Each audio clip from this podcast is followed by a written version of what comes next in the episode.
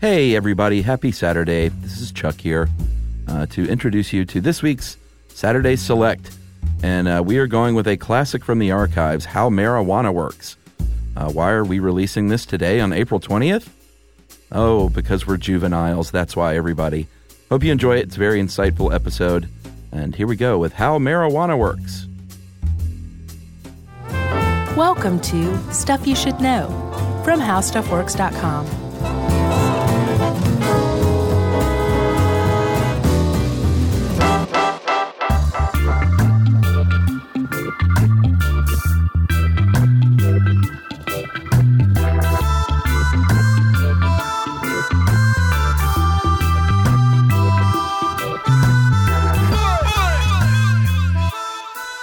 Hey, and welcome to the podcast. I'm Josh Clark. There's Charles W. Chuck Bryant getting his demons out.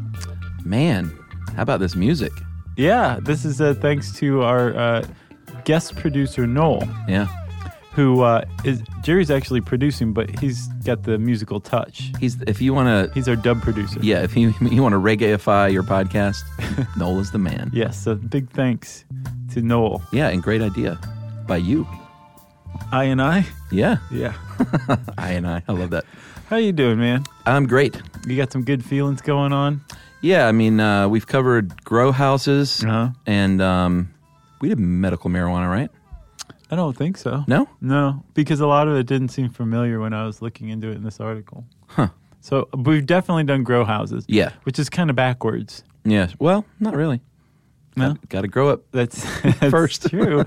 so, Chuck, here we are. We're talking about pot. Mm-hmm. And uh, as is our thing, we're going to talk about pot in a very like above the boards, mature way. Are we? I think we can. Sure.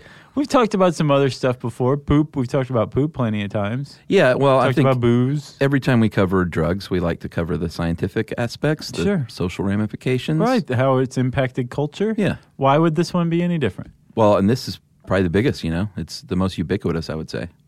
Yeah. You know, Yeah. Uh, maybe the gateway to all the other episodes. very funny. So, uh, I guess if you, I, we should start at the beginning. How about that? okay. Let's talk about pot and its history. It's very long, long, long history. Um, and actually, for most of that history, it has been widely beloved and appreciated. The apparently pot's been cultivated or marijuana. We're going to use all that um, in, interchangeably: weed, pot, marijuana. Yeah, but that's, Cannabis. That's probably where it will stop. like if either one of us says ganja or Sticky icky. sticky icky, Like it's in this article. like we should just shut it down at, right then. all right, all right. We'll do the uh, hey, take that back. yeah. One of us will say that, okay? Uh, yeah, but like you said, I, I mean, this is going to be an overview because we could do honestly four shows on the history of pot. There's quite a, a rabbit hole we could go down here. Yeah. We got to avoid it. Yeah, but we're just we're, we'll give you a historical overview. How about that? Sure. So, um, like I said, pot's been cultivated for 8,500 years. And like uh, I also said that it's mostly been appreciated most of that time f- for two reasons. One, it is um, an industrial, or it was until the rise of the synthetics, a major industrial fiber, hemp. Sure. And then secondly, it was a, um, or it still is, a medicinal herb Yeah. that kind of spills over into recreational use as well. So in the 28th century in China, uh, it looks like it was probably used medicinally Yeah. and not recreationally, but there are definitely uh, records, written records of the cultivation of cannabis. Well, yeah, a guy named Shen Nung, who was an emperor but was also China's first physician, wrote about how ma, that's what they called pot back then in China, Oh yeah, uh-huh, was um, good for the yin and the yang. both of them. right which is actually as we'll see um, it, that's a pretty astute observation early on because uh, what he's talking about is balance or homeostasis Yeah. which pot definitely affects Yeah, for sure. yeah Uh, they have found a mummy, a 3,000 year old Egyptian mummy, and uh, looked into this, and it it contained quite a few drugs, but it definitely contained THC. Mm-hmm. So the Egyptians were getting down, yeah ma- uh, maybe medicinally. Who knows? in a thousand and one uh, arabian nights it makes an appearance called Bang, B Oh, yeah. H A N G. Sinbad apparently loves this stuff. But supposedly his was hash mixed with opium, which is way more hardcore than what we're talking about. Uh, yeah, Yeah. yeah, probably so. Um, they think it uh, originated perhaps in India and um, north of the Himalayas is their best guess. Yeah, they they really have no idea. Yeah. and actually, there's like a lot of debate still over whether there's more than one uh, um, type of plant. What do you mean? So there's cannabis indica, Yeah, cannabis sativa. yeah, they're different. There's another one called cannabis ru- ruderalis, Oh, really? supposedly. Um, and there's there's an ongoing debate among uh, botanists uh, over whether they're all actually just uh, different like um, varieties of the same plant, Right. Or if they really are different species of plants in the same family. Oh, interesting. Yeah, but I think the co the current common wisdom is that there's at least two cannabis sativa and cannabis indica.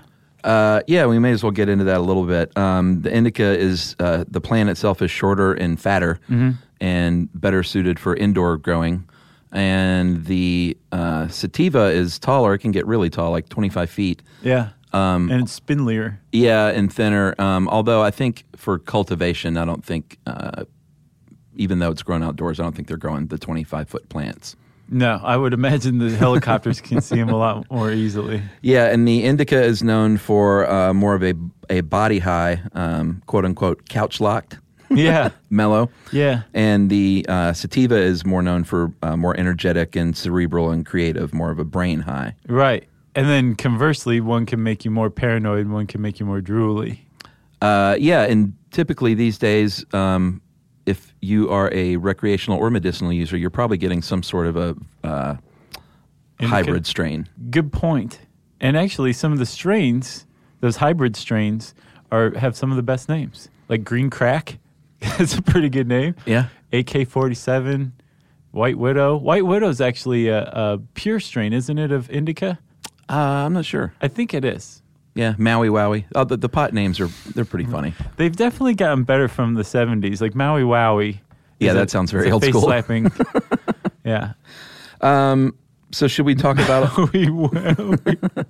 Should we talk a little bit about um, its history in this country, in the United States? yeah, so I, I think we should get to that because, as I said, Chuck, w- when you look back on pot all of these years and um, it's how it was used, it was generally like appreciated, used medicinally, used recreationally, not vilified.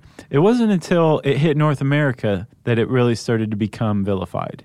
Yeah, well, it had a good run here too uh, in the states for a couple of hundred years.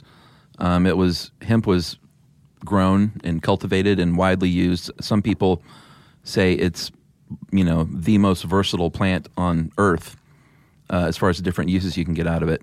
And it was in the 1619 Virginia Assembly. Uh, assembly, they even said that you have to grow hemp if you're a farmer in Virginia. So not only was it encouraged, it was actually law in Virginia at least. Well, So it had a, it had a good run until uh, the early 1900s and 1920s. Well, what's what's interesting is back in this time, you remember that part in Dazed and Confused where um, the like the just the biggest stoner of the whole group is talking about George Washington like Oh yeah, like planting hemp all day and Yeah. then comes home and smokes a big bowl of it. yeah. Martha had It's, it ready. it's not clear whether or not any of them were smoking pot, and Right. it's entirely possible that they weren't. Sure. Because the idea of smoking pot was lost to the ages for a very long time. Yeah. Um, and the Greeks actually grew marijuana, but they didn't smoke it; they just used it for its fibers. Right. And it almost appears like they had no idea you could smoke it, and it was psychoactive. So it's possible that the uh, our forefathers didn't smoke pot. Yeah. You know, and they were, they were just growing it for industrial uses. And meanwhile, Native Americans were like, "You guys are crazy." rope rope is nice, but you know. Yeah. it can be both. That's right. Uh, in um, the early 1900s, uh, the Mexican Revolution of 1910, this is one of the big turning points uh, because a lot of Mexican immigrants came to the U.S. and they were like, hey, you know, you can smoke this stuff. Right. It's pretty nice. And because uh, Mexican immigrants had a um, were sort of looked down upon, uh, all of a sudden pot was looked down upon. Really, Mexican immigrants were looked down upon somewhere in the U.S. history? yeah, the the whole thing about um, pot being vilified, or um, d- I guess there was a moral panic, basically, is what they call it, that erupted around it. Yeah.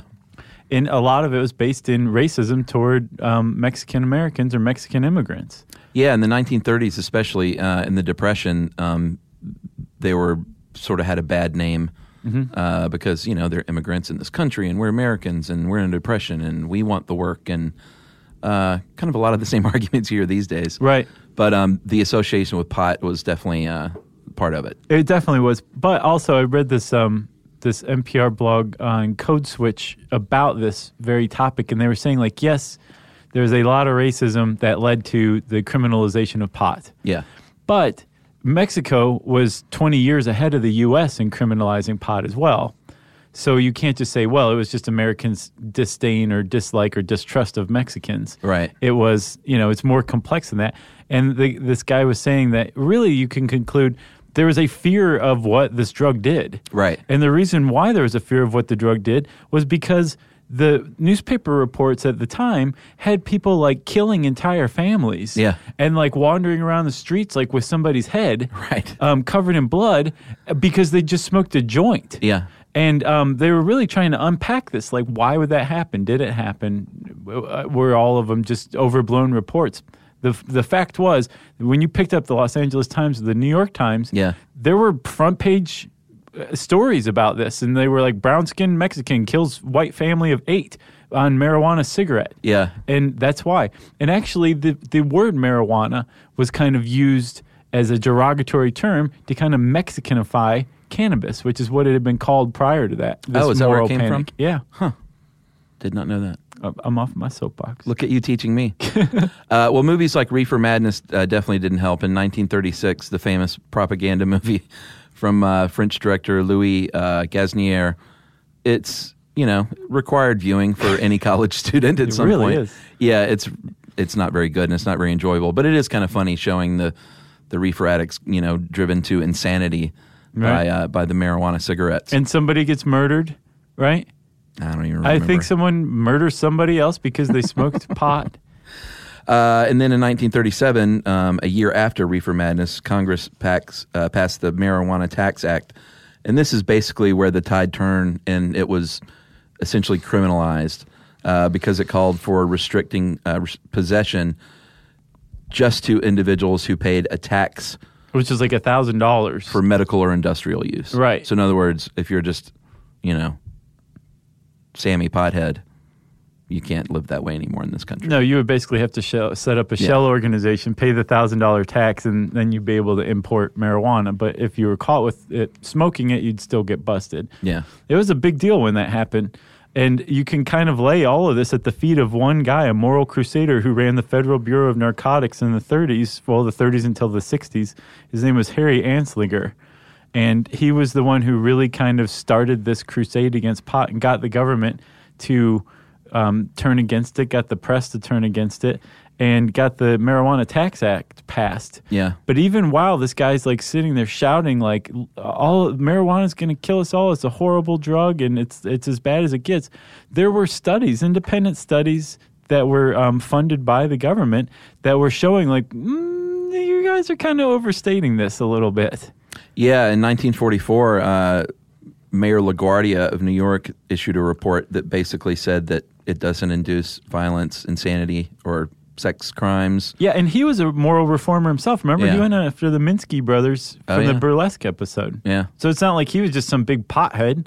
Like he was a, a moral reformer himself, and he still found this report. Yeah, that's a good point. Uh, that led to um, the, the sentencing laws over time have kind of waffled back and forth. Yeah. Uh, in the 50s, they were pretty strict uh, because of the Boggs Act and the Narcotics Control Act. And that's when they started setting mandatory minimums uh, for basically any drug, but including uh, marijuana, of course. Yeah. Like you would go to prison for a long time if you got caught with pot. Yeah, two to 10 years for a first, uh, first time offender in the 1950s. Getting caught with pot. Yeah. That's it. Any two to any 10 amount, years. right? Uh-huh. Uh, and in the 60s, things relaxed a little bit um, in every way you can imagine Yeah. in this country. And, uh, you know, President Kennedy and, uh, and LBJ issued reports that found kind of the same thing as they found out in the 40s.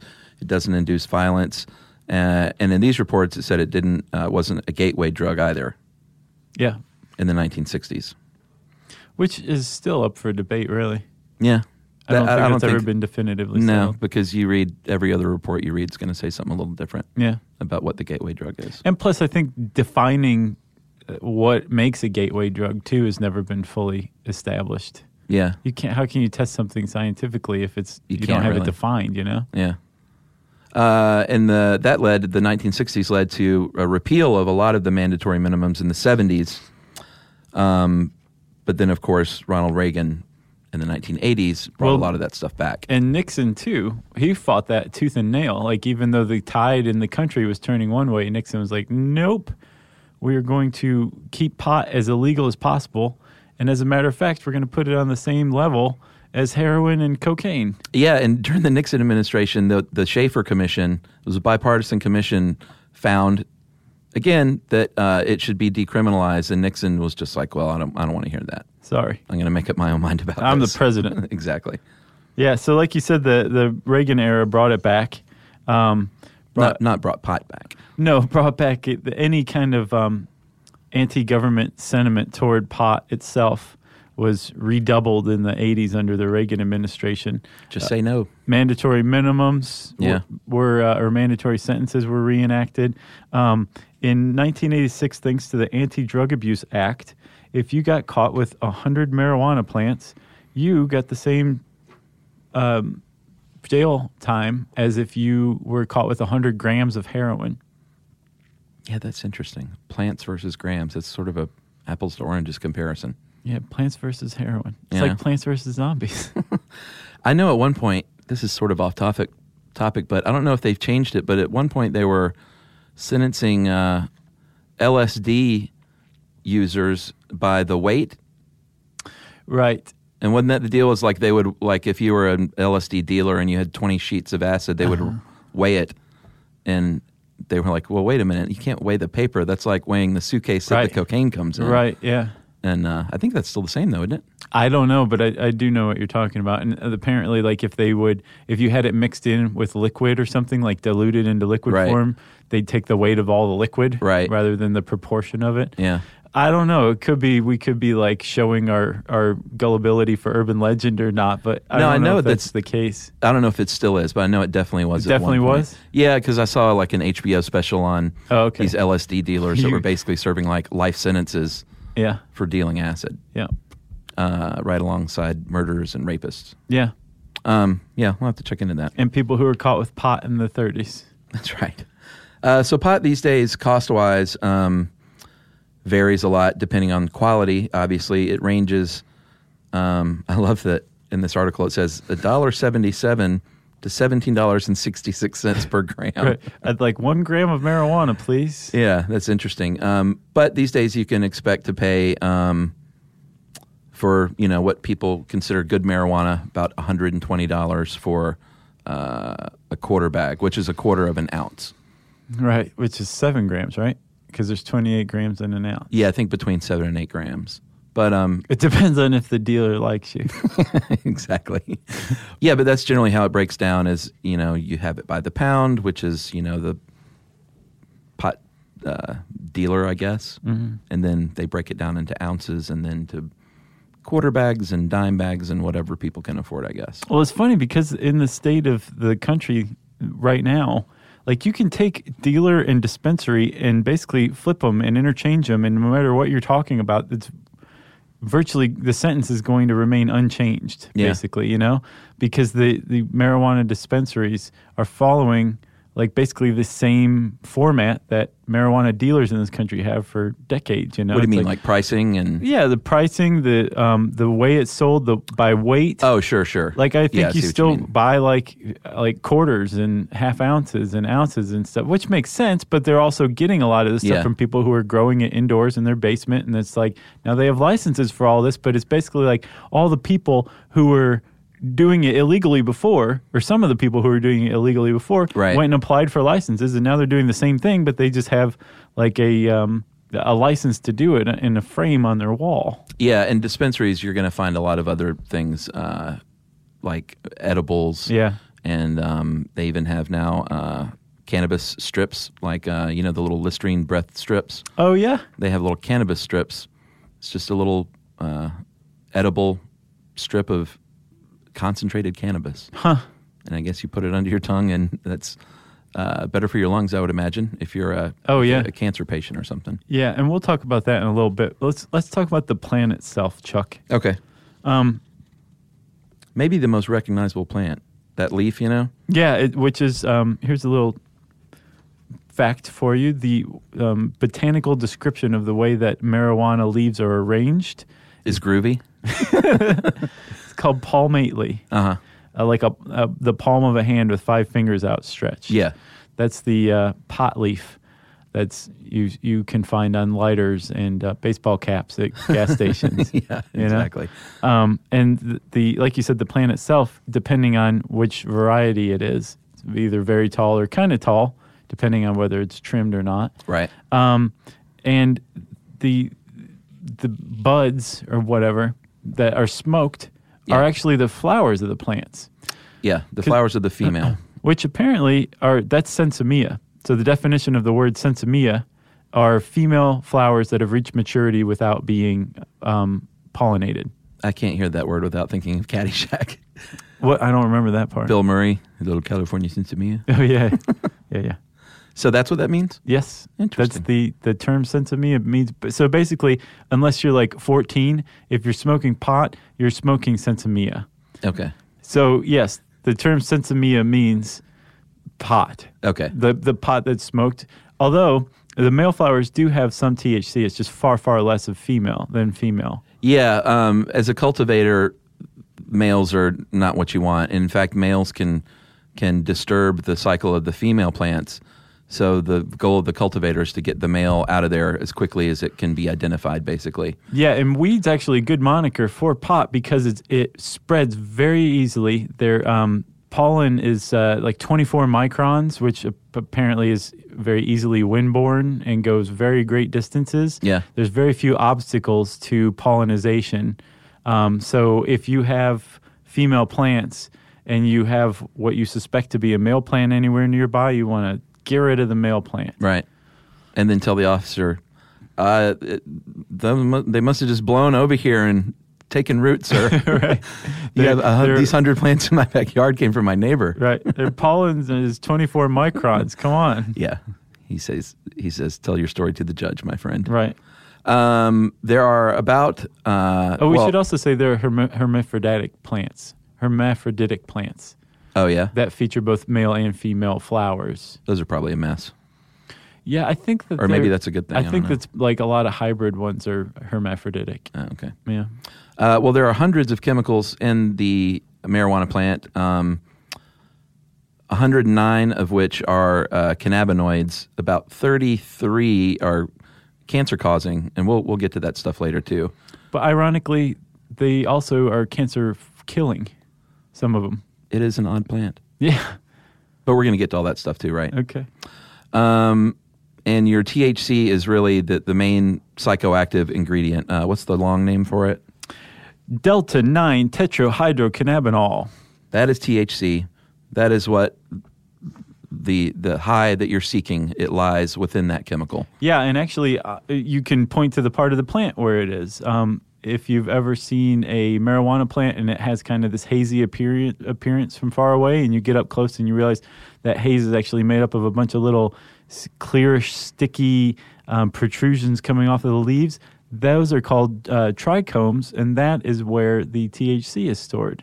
That's right. And depending on the plant and the variety and how it's grown and when it's harvested and the genetics and how you process it, it's that's all going to affect the THC level.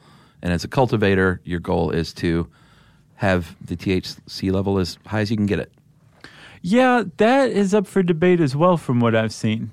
They're um, apparently they're just going higher and higher and higher as far as THC content goes, and there's a lot of recreational pot users and um, medicinal pot users So who are it's too saying much. like too much, dude. Like Yeah, Louis well, C.K. has a bit about how when he was in like the in the 70s, he Uh-huh. could smoke like a, a whole joint and be like totally mellow or cool. Now he's saying it takes like one hit and you go totally insane. Um, and a- apparently there is like a point where it's just like that's Yeah. too much. Well, Louis C.K. can afford better pot these days too. No, but you're right. It all depends on the uh, the end user, you know, what they're into. Sure. But generally speaking, uh, the cultivator wants to deliver the most bang for the buck. You would think so, sure. Uh, so Chuck, let's uh, figuratively smoke some pot and follow it through the body. Okay. Okay. uh, uh, you know what? We probably shouldn't do this ourselves. No. 'Cause We, we like our jobs. Exactly. Yeah. And we might be fired for even figuratively smoking pot. Well, yeah, and who wants to? Let's let's get uh, how about that scruffy looking guy? Farmer Ted. Yeah, he's he's look at him, he's game. So a lot of people don't know this, but we have a friend named Farmer Ted Uh-huh. who has the very strange um, characteristic of having entirely translucent skin. Yeah. Uh, he's kind of like the Invisible Man or something like that. Yeah, and what better person than to follow the trail of THC in the human body than one you can actually see? Yeah, because the, the rest of his organs or anything aren't translucent. It's just his skin. Yeah. And uh, thank you for coming in, Ted. Um, so Ted is going to smoke a, a joint. A marijuana cigarette. Yes, and uh, he's going to smoke what is a typical marijuana cigarette, uh, approximately 500 milligrams of marijuana, Okay. which translates to roughly, um, I don't know, maybe 10 milligrams of THC. Okay. So he's going to take a lighter and take it to the end of this joint. I'm making air quotes here because it's that's vernacular. Uh-huh. and uh, the THC is going to be burned and carried into his lungs. So Farmer Ted is kind of high already. Yeah. Um, the the THC in the smoke is carried to the alveoli in the lungs, and the alveoli is where gas exchange occurs. It's where your oxygen deprived blood comes to get a refill of oxygen to be Yeah. replenished. And since there's THC smoke present in that oxygen in the lungs, the THC is going to hitch a ride into the bloodstream and travel through the body. Yeah. So it just takes seconds. Yeah. One of the places it's going to go is the brain. Uh, and when it hits the brain, it starts doing some pretty funky stuff. That's right. We could ask Farmer Ted how he's feeling right now, and he'll probably say, Yeah, he can't talk right now. he might say uh, that my eyes are dilating and the colors are a lot more vivid. Yeah. Um, I'll be hungry soon. I'll be hungry soon. My other senses are enhanced as well. But hold on, I'm s- starting to feel a little paranoid. Yes. Let's let's get into this.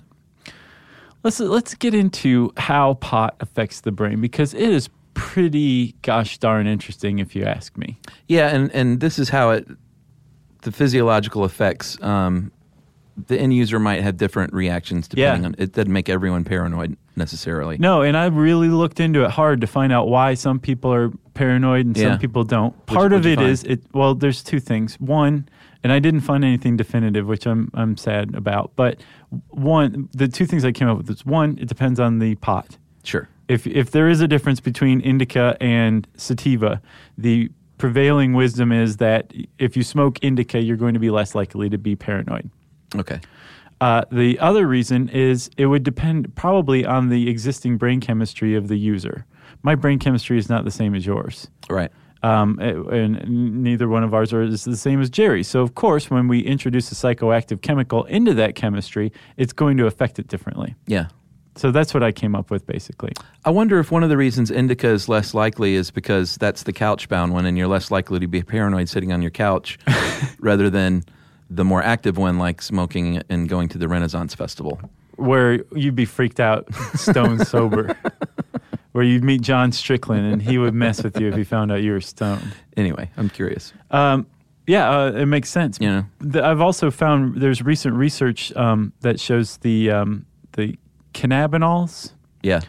There's a precursor um, chemical to them that's called uh, cannabidiolic acid (CBD), Right. and CBD um, has been found that to actually counteract the schizoid effects of pot, like the stuff that makes you paranoid, Uh-huh. that symptom. i- If you get if you smoke a pot that has a higher CBD to uh, THC ratio, Uh-huh. maybe it's even or something like that. Uh, the CBD is going to cut down on the schizophrenic symptoms while leaving like the rest of the stuff intact. Oh, interesting. Isn't that weird? Huh. So I wonder if if indica just by nature has a higher CBD content. Yeah, maybe so. You know. There are people that know this. Okay, so back in the 60s, there was a uh, researcher, his name escapes me, who started looking into what the heck made pot make you loco, Right. right? And he found THC. So THC was isolated in the 60s. And from that, they reverse engineered um, how THC affected the brain and effectively discovered an entire system that we didn't know existed thanks to pot research. It's called the endocannabinoid system. And it's a very ancient system that's found in everything from sea squirts to every vertebrate on the planet, Did you just including say us sea squirt? sea squirts, very primitive animals, all the way up to us. Well, I know that uh, I didn't quite get the endocannabinoid part, so take it away. Okay, so I know it worked backwards. yes, that's a very important point. So you know when like um, when we do anything from our brain says uh, grab coffee mug Right. to um, uh, to us thinking about how we're feeling at any given point. All of that is based on the transmission uh, among neurons, right? Yeah, we've covered that a lot. Yeah. Uh, the neurotransmitters kind of cover that gap between the neurons Mm-hmm. and deliver the message. Right. And then depending on where the, the neurotransmitter is and what chemical has come across, then different things happen, right? Well, the endocannabinoid system is this kind of dimmer switch uh, that is around all neurons that works backward to kind of say, whoa, whoa, let's not pump those neurochemicals out as frequently or in as much abundance. Right. And the whole point of the endocannabinoid system is to maintain homeostasis, or good for your yin, good for your yang. That's right. Isn't that weird? Yeah. Okay. So when you smoke pot, your endocannabinoid system, which has receptors all throughout the body, there's CB2 receptors, which are uh, mainly uh, associated with your immune system. Yeah. And then CB1 receptors are throughout the brain. And when you smoke pot, the cannabinoids, the phytocannabinoids, which is THC in this case, go into these regions of your brain and stick to your brain, to your endocannabinoid receptors. Yeah, they basically just kind of hijack the system. So these the systems that the endocannabinoid receptors are meant to regulate are no longer being regulated by our body's endocannabinoids. They're being uh, hijacked by THC, Yeah. which is not subject to our body's whims and, and all that. We just basically have to ride that snake out until it's over. So you end up with all these different weirdo symptoms that you normally wouldn't have, which is basically the result of your endocannabinoid system going haywire because it's been hijacked by THC. Right. So, like your hippocampus, Yes. we've talked about that. That's good for learning. Yeah, it is. And when the endocannabinoid receptors are full of THC, uh, you're not learning or making memories as well as normal. Yeah, we're talking short term memory. It definitely impairs that. And um, that's why if you've ever hung out with a bunch of potheads, you'll hear the phrase, What were we just talking about? quite a lot. Yeah. Because it's going to affect the hippocampus in that way. Yeah, you're not forming memories. Uh, it's also going to affect your coordination, uh, which is uh, the cerebellum. Uh, so you may be a little clumsier.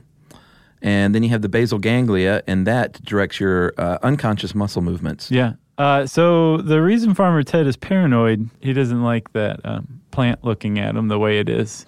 Right. Uh, he's paranoid because his uh, basomedial um, amygdala has been affected. Its uh, endocannabinoid receptors have been hijacked by THC, and it's this region of the brain where we learn to fear dangerous situations. Farmer Ted is learning to fear things he normally wouldn't fear Right. because the endocannabinoids that the body normally makes are not um, operating the way that they're supposed to be. So he's now afraid of that plant. Now, isn't that this? Aren't the endocannabinoids the same system that they have finally pinpointed the munchies? Yeah. Or, uh, or activates the munchies? Yeah, in your hypothalamus, um, your ghrelin production. Uh-huh. Remember ghrelin? Oh, yeah. It's that chemical that makes you feel hungry, so you go eat. Your ghrelin production and absorption uh, is mediated by endocannabinoids in the hypothalamus, which gets hijacked by THC, which suddenly all food looks irresistible.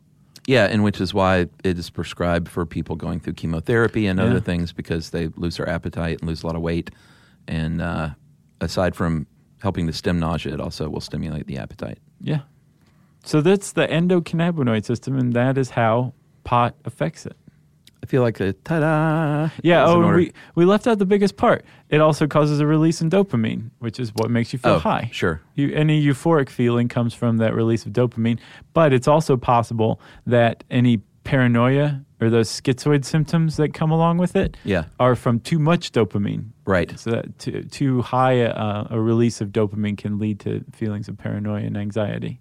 Yeah, and these feelings, um, the effect of THC period is going to last a couple of hours, depending on obviously how good the pot is and how much you smoked. Right. Um, but the chemicals are going to be in your body a lot longer than that, uh, with a terminal half life of 20 hours to 10 days after you've smoked it.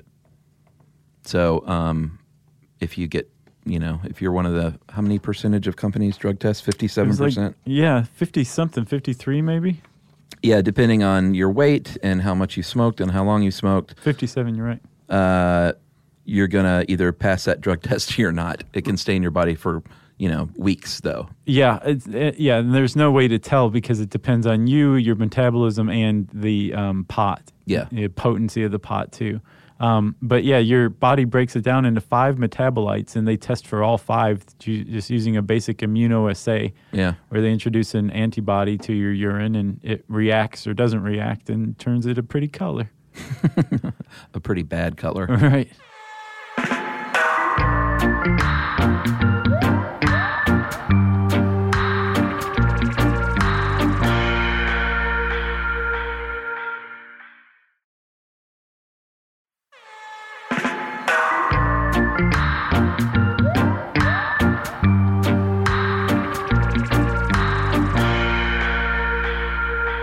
Okay, Farmated, um, stand back up. Let's abuse you some more. Although he seems like he's enjoying it. He's a little he's a little cooler now. Yeah. He was petting that plant a minute ago. I think they, made, up. Yeah. Good. So uh, if you can see his liver right here, right there. Uh huh. Um, so Farmer Ted is going to eat some pot this time. Okay. So what's going to happen? He's ingested pot orally, one way or another, whether cooked in a brownie or just eating the pot. Sure. And the body's going to take this and break it down, metabolize it, and send it to the liver. And when this happens, it's going to the THC is going to hit the bloodstream Yeah. in the stomach anyway, so he's going to get some sort of buzz or whatever. But in the liver, he's going to metabolize it into another psychoactive chemical that isn't really present when you smoke it. So it doesn't it's the effects aren't quite as pronounced, but they last longer and there's an additional weirdo thing to it. Well, it's going to take longer, but last longer. Mm-hmm. And um, The effects of it. yeah, exactly. Yeah. But there's also the extra psychoactive chemical that's produced in the liver that's not really produced when you smoke it. Yeah, and Isn't that weird? it is weird, and it's also the reason why um, new young travelers to Amsterdam, you know, want to try their first pot brownie, and they don't think it's working.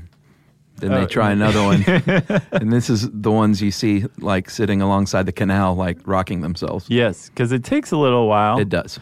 It, when you s- when you ingest it via smoke, it's almost instantaneous. When you ingest it by eating it, it's going to take a lot longer. That's right. So, um, I guess we should talk a little bit about um, whether or not it's addictive, because that's another raging debate for years and years. Yeah. How addictive is pot? Uh, there are all kinds of studies that contradict one another.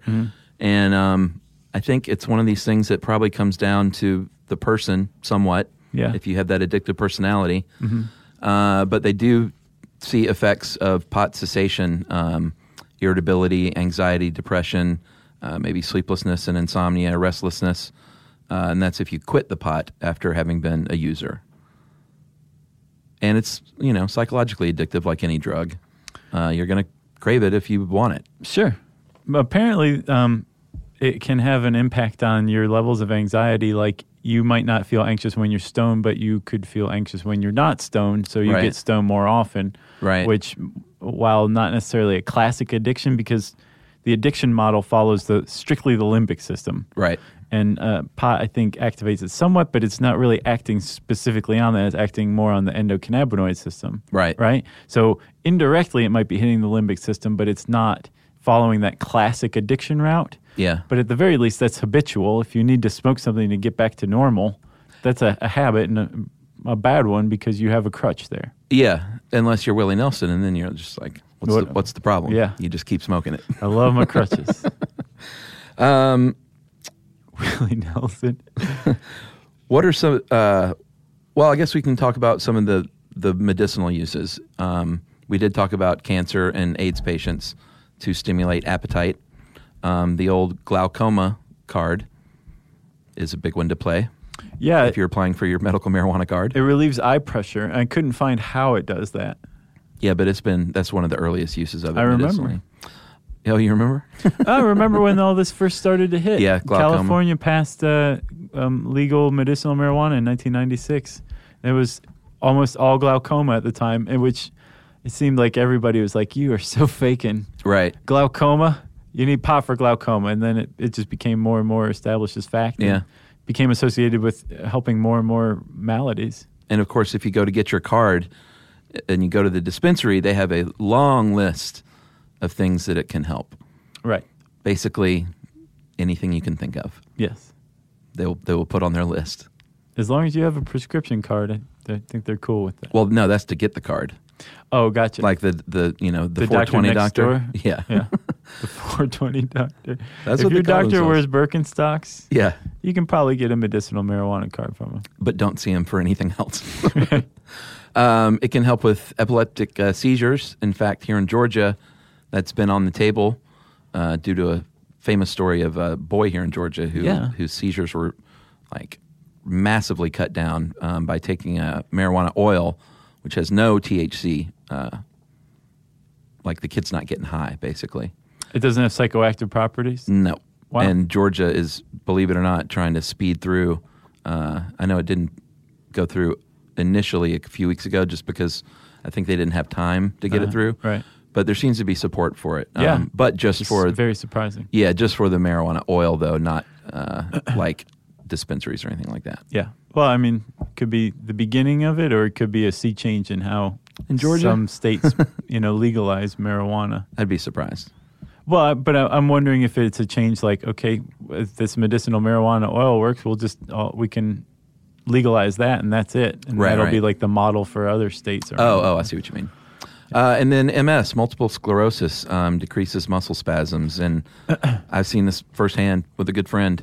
Uh, it really helps him out. And Montel Williams has uh, famously come out as an MS sufferer who is a longtime advocate Yeah. for uh, using marijuana. Well, it makes sense again. I mean, if you're having muscle spasms, perhaps your endocannabinoid system is not functioning correctly, and the THC goes in and actually supplements it. Yeah. You know, and also I remember I said that it, can, it fights cancer. Oh, yeah. If you go into cancer.gov and type uh, cannabis and medicinal cannabis, I think Uh-huh. it brings up basically a laundry list of all of the ways that marijuana helps, and it's been found to fight to destroy cancer cells. Oh, wow. Like THC goes in and destroys cancer cells in the liver. Apparently, it's been shown to destroy cancer, breast cancer cells. Like, not helps you feel better when you have cancer. Right, right. Can actually cure cancer. Wow. In some cases, um, it was a carcinoma in the liver that it was shown to, to be able to cure. So it's definitely worth checking out too That's awesome. and it also alleviates pain and um, uh, inflammation associated with um, injury or disease. Yeah. And the way it does that is with the other cannabinoid recep- receptors. The CB2 receptors in the body Uh-huh. are related to the um, uh, immune system. So it goes in and messes with those and says, hey, everybody, calm down. Let's Oh. stop being so inflamed. Well, that's, uh, yeah, I guess that's why it's prescribed a lot for um, arthritic conditions these days. too. Yeah, that would make sense. Yeah. Rheumatoid arthritis. Isn't that what it's called? Uh, Yeah, I don't know what the, what the difference is between rheumatoid and regular arthritis. We should do one on arthritis. All right, let's do it. How about that? Um, it is still, sch- uh, despite all the, the medical research, it is still scheduled as a um, or classified as a Schedule One substance, which is uh, the most dangerous drugs that currently have no accepted medical use and a high potential for abuse. And there have been many pushes over the years to get it reclassified uh, and not in the same group as heroin and cocaine and ecstasy Mm-hmm. Nuts. but um, that has not been successful as of yet. But I think that will probably happen at some point soon. It seems like it's going that way, but supposedly around the time Normal was founded, the National Organization for the Relegalization of Marijuana Legislation, Is that right? I'm pretty sure. Okay. It's quite a mouthful. I went to That's a why couple of everybody just calls those, uh, it normal. Festivals they used to have in Piedmont Park Uh-huh. in the 90s, the, The- normal rallies. Hash bash. yeah, I- I saw the Black Crows there once. it was great. right. Um, so, but yeah, normal was founded in the 70s at a time when it looked like, I mean, Carter was president. It, it, Willie Nelson had smoked a joint on the White House roof. Yeah. Like it was the time for, you know, pot to be decriminalized. And everybody thought, like, it's going to happen. It's happening. It's happening. Yeah. And apparently, nope, it didn't happen. They pulled back from the brink. So it's entirely possible that what looks right now Uh-huh. to be the wind of change that is very much sweeping through the country Yeah. it, it could could be stopped, baffled, I guess. So it's it, the the fat lady has not sung yet. Well, I think the first step toward a federal, and the difference here is, you know, federal laws versus state laws. It's still federally uh, not accepted, but in states like, of course, Colorado and Washington. And then how many states have medical? Like 11 Twenty, or 20? yeah, Okay. Um, if anything's going to happen federally, it's got to be reclassified away from Schedule One first. right. Uh, so until that happens, you're probably not going to see any um, federal laws enacted No, or repealed. and we should say the uh, the mood of the country right now is a- about split a little bit in favor toward um, pot pro pot. Yeah. So like in Washington and Colorado, both votes were like 55 44, 55 43, something like that. Yeah. And the, a CBS poll from 2014, I think in January, found about the same 55% of Americans favor legalizing pot, um, opposed to like, I think 44, 43%. Yeah, so it's it's clearly moved out of, you know, just the hippie stoners at the normal rally into people supporting that kind of legislation that don't even use marijuana because there is a groundswell of support that hey,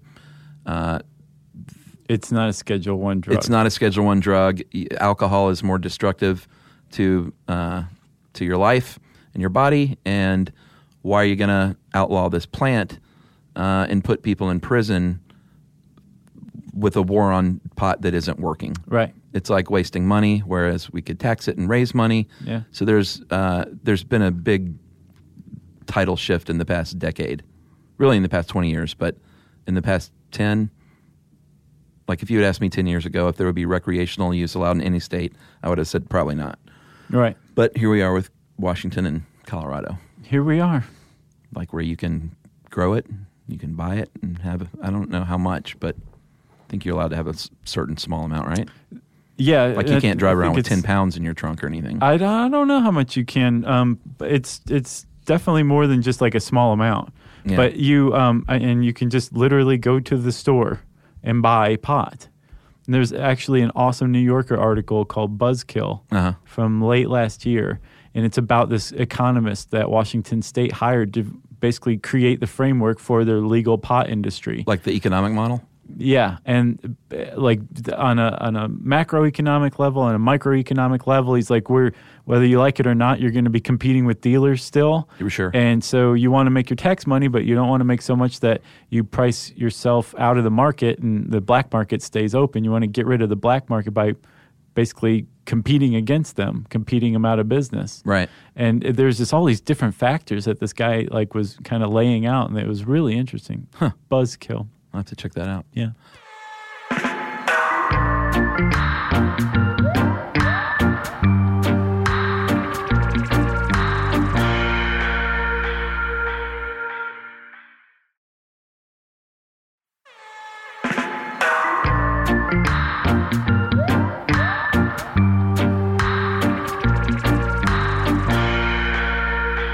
All right, there's a debate that I don't quite understand about the potency of marijuana in like the 60s and 70s versus today. The debate is that, that pot is much more uh, potent than it was in the 60s and 70s. And first of all, they didn't they didn't test a wide variety of marijuana strains in the 60s and 70s. Right. It was like stems and seeds, Mexican like ragweed. Schwag, yeah. So it's- that's the only way you can tell a true test of potency is to study a wide variety. They didn't- They never did that. They didn't test the Maui Wowie. They never did that in the 1670s, and you can't go back in a time machine. So, what's the point in debating it? The pot today is is how it is. it is, and basically, what the the best you could hope to do is like have Dennis Hopper smoke some pot and be like, huh, and he can be like, "Oh He's yeah, dead. Hopper's dead Dude. since when? yeah, I just saw him on like a, a, an insurance commercial. He died a few years ago. I didn't know that. Yeah. That's sad. It is Sorry. sad. Sorry, estate of Dennis Hopper. Um, Get Willie Nelson, though. Peter Fonda. Uh, Yeah, he's alive. Okay, so you just have Peter Fonda tell you. He can tell you. There's plenty of people who could say. The point is, that is largely irrelevant because we're not dealing with creating pot policy based on the 1960s. Right. We're dealing with pot policy today, and we know very clearly that pot is more potent today than it was even a couple decades ago. And we know that in part because of something called the University of Mississippi Potency Monitoring Project. Basically, they get their hands on seized pot that the cops get their hands on. Yeah. They send some of it to Mississippi, and Mississippi tests it for potency. And they said that between 1993 and 2008, the um, average uh, the average amount of THC i- uh, across all samples Yeah. rose from 3.4% to 8.8% from 93 to 2008 and it's going up, up, up. Apparently, now with the rise of dispensaries and the um, openly shared knowledge of how to cultivate Yeah. pot and do, you know, what you want to genetically select for, uh, it's up to a core like twenty five percent supposedly. And I didn't see that figure disputed. Twenty five percent THC content. That's insane. That's that will drive you insane. I can't imagine uh, that if Yeah. if the average is 8.8 or was 3.4 in 1993 and is now up to 25%, that's potent. Yeah.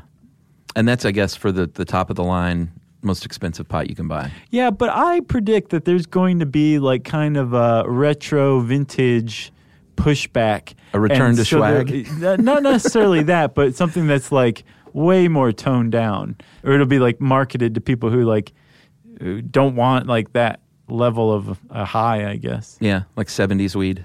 Yeah, like That's all the- they have to do to market it. Yeah. green leisure suit or something like that. Boom. Success. Although I don't know if anybody would want to go back to the 70s because I think it, it really was very low potency, comparatively speaking. Yeah. All right. Should we cover some of the ways that it's smoked?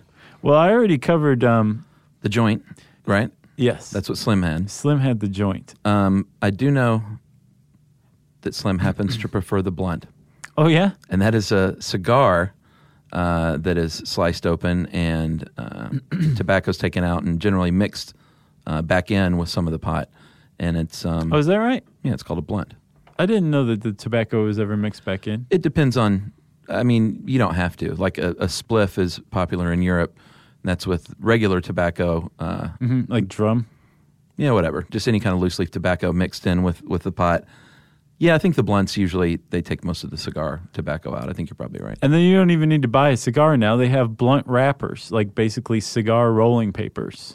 Oh, really? Yeah, and flavored ones too. Yeah, I've heard of those. Hmm, Interesting. Man. Uh, you can have your just traditional pipe. If you go into any head shop, you're going to find a big variety of all sorts of handmade glass pipes. Or remember the brass ones with the uh, the little kind of tie dye plastic thing in the middle for holding because the brass would get so hot. Apparently, I don't remember that. you don't remember that from the '90s? Like, did you go to Lollapalooza? Yeah, I went to Lollapalooza. Well, then you saw those things. Okay. I remember the first time I smelled pot, it was at a concert, Yeah. and uh, I think it was like 13. And it was such a foreign. I think I've talked about this on the show. I was just like, what in the world is that? It's like, I've never smelled anything like that in my life. Right. It's like someone burning a spare tire or something. Yeah. Uh, I'll bet.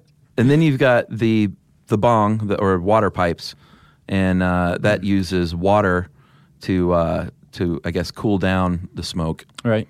And I remember that from the uh, Scott Baio after school special Stoned.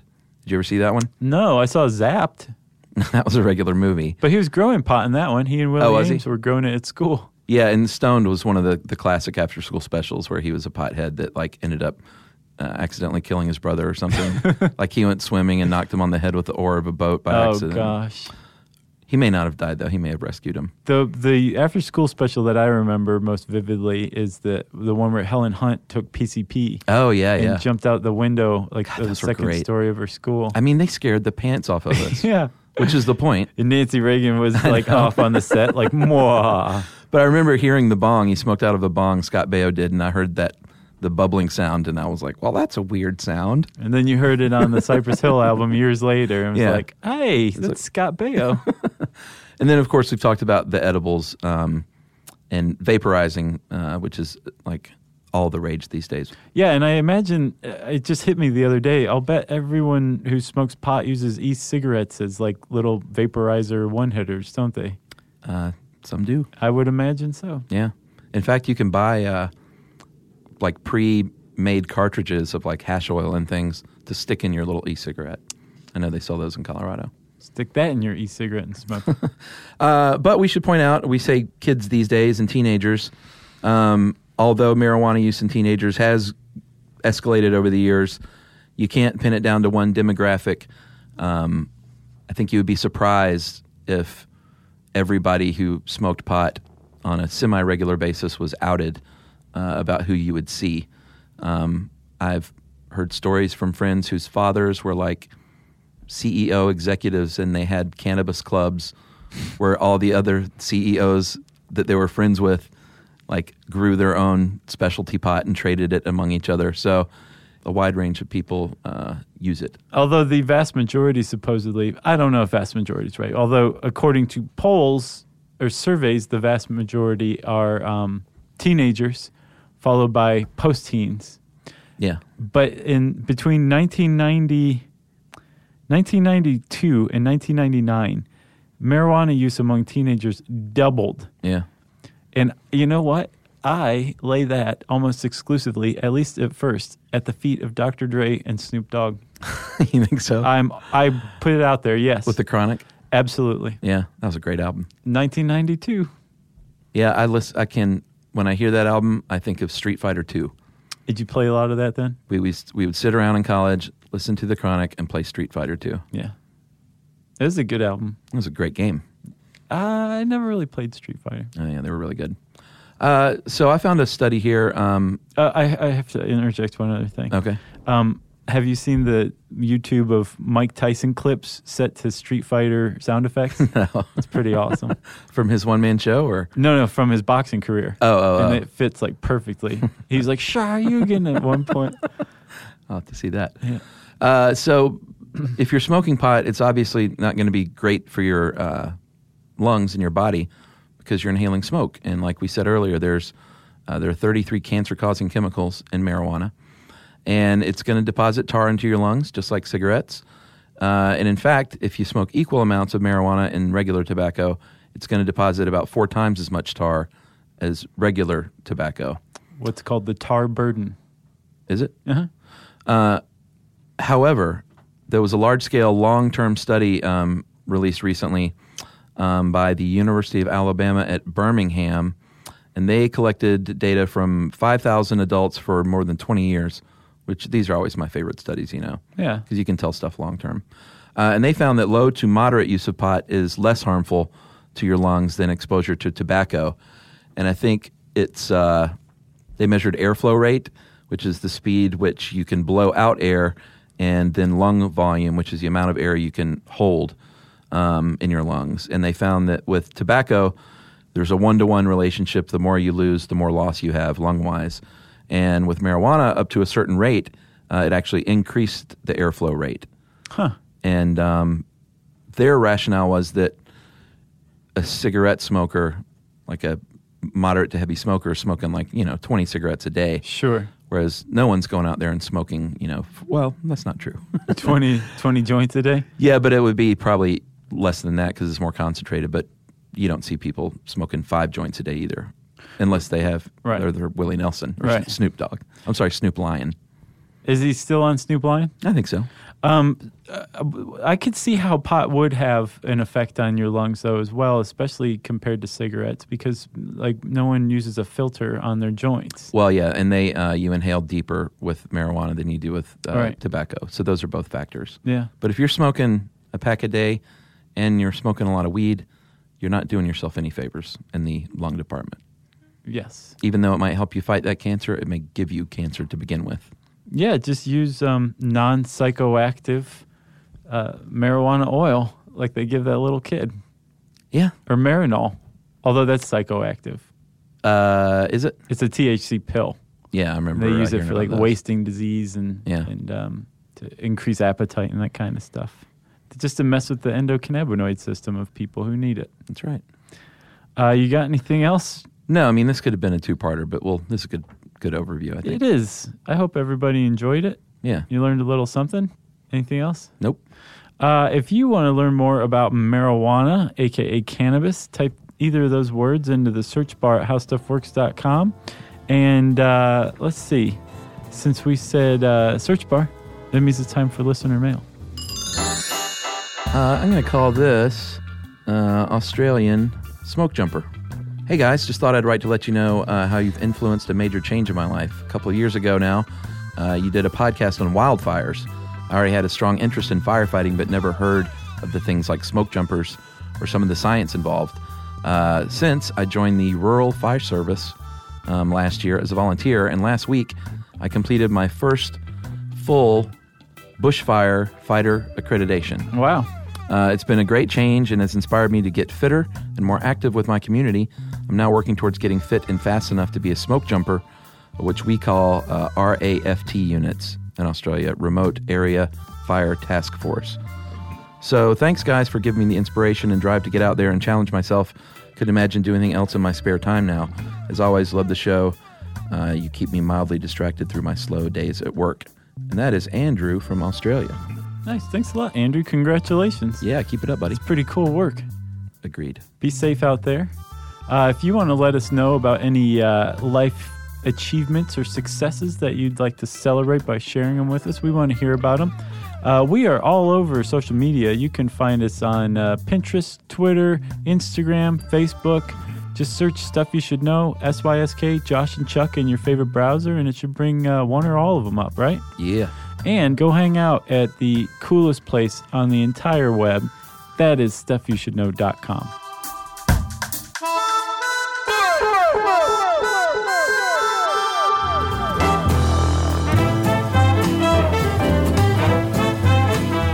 For more on this and thousands of other topics, visit howstuffworks.com.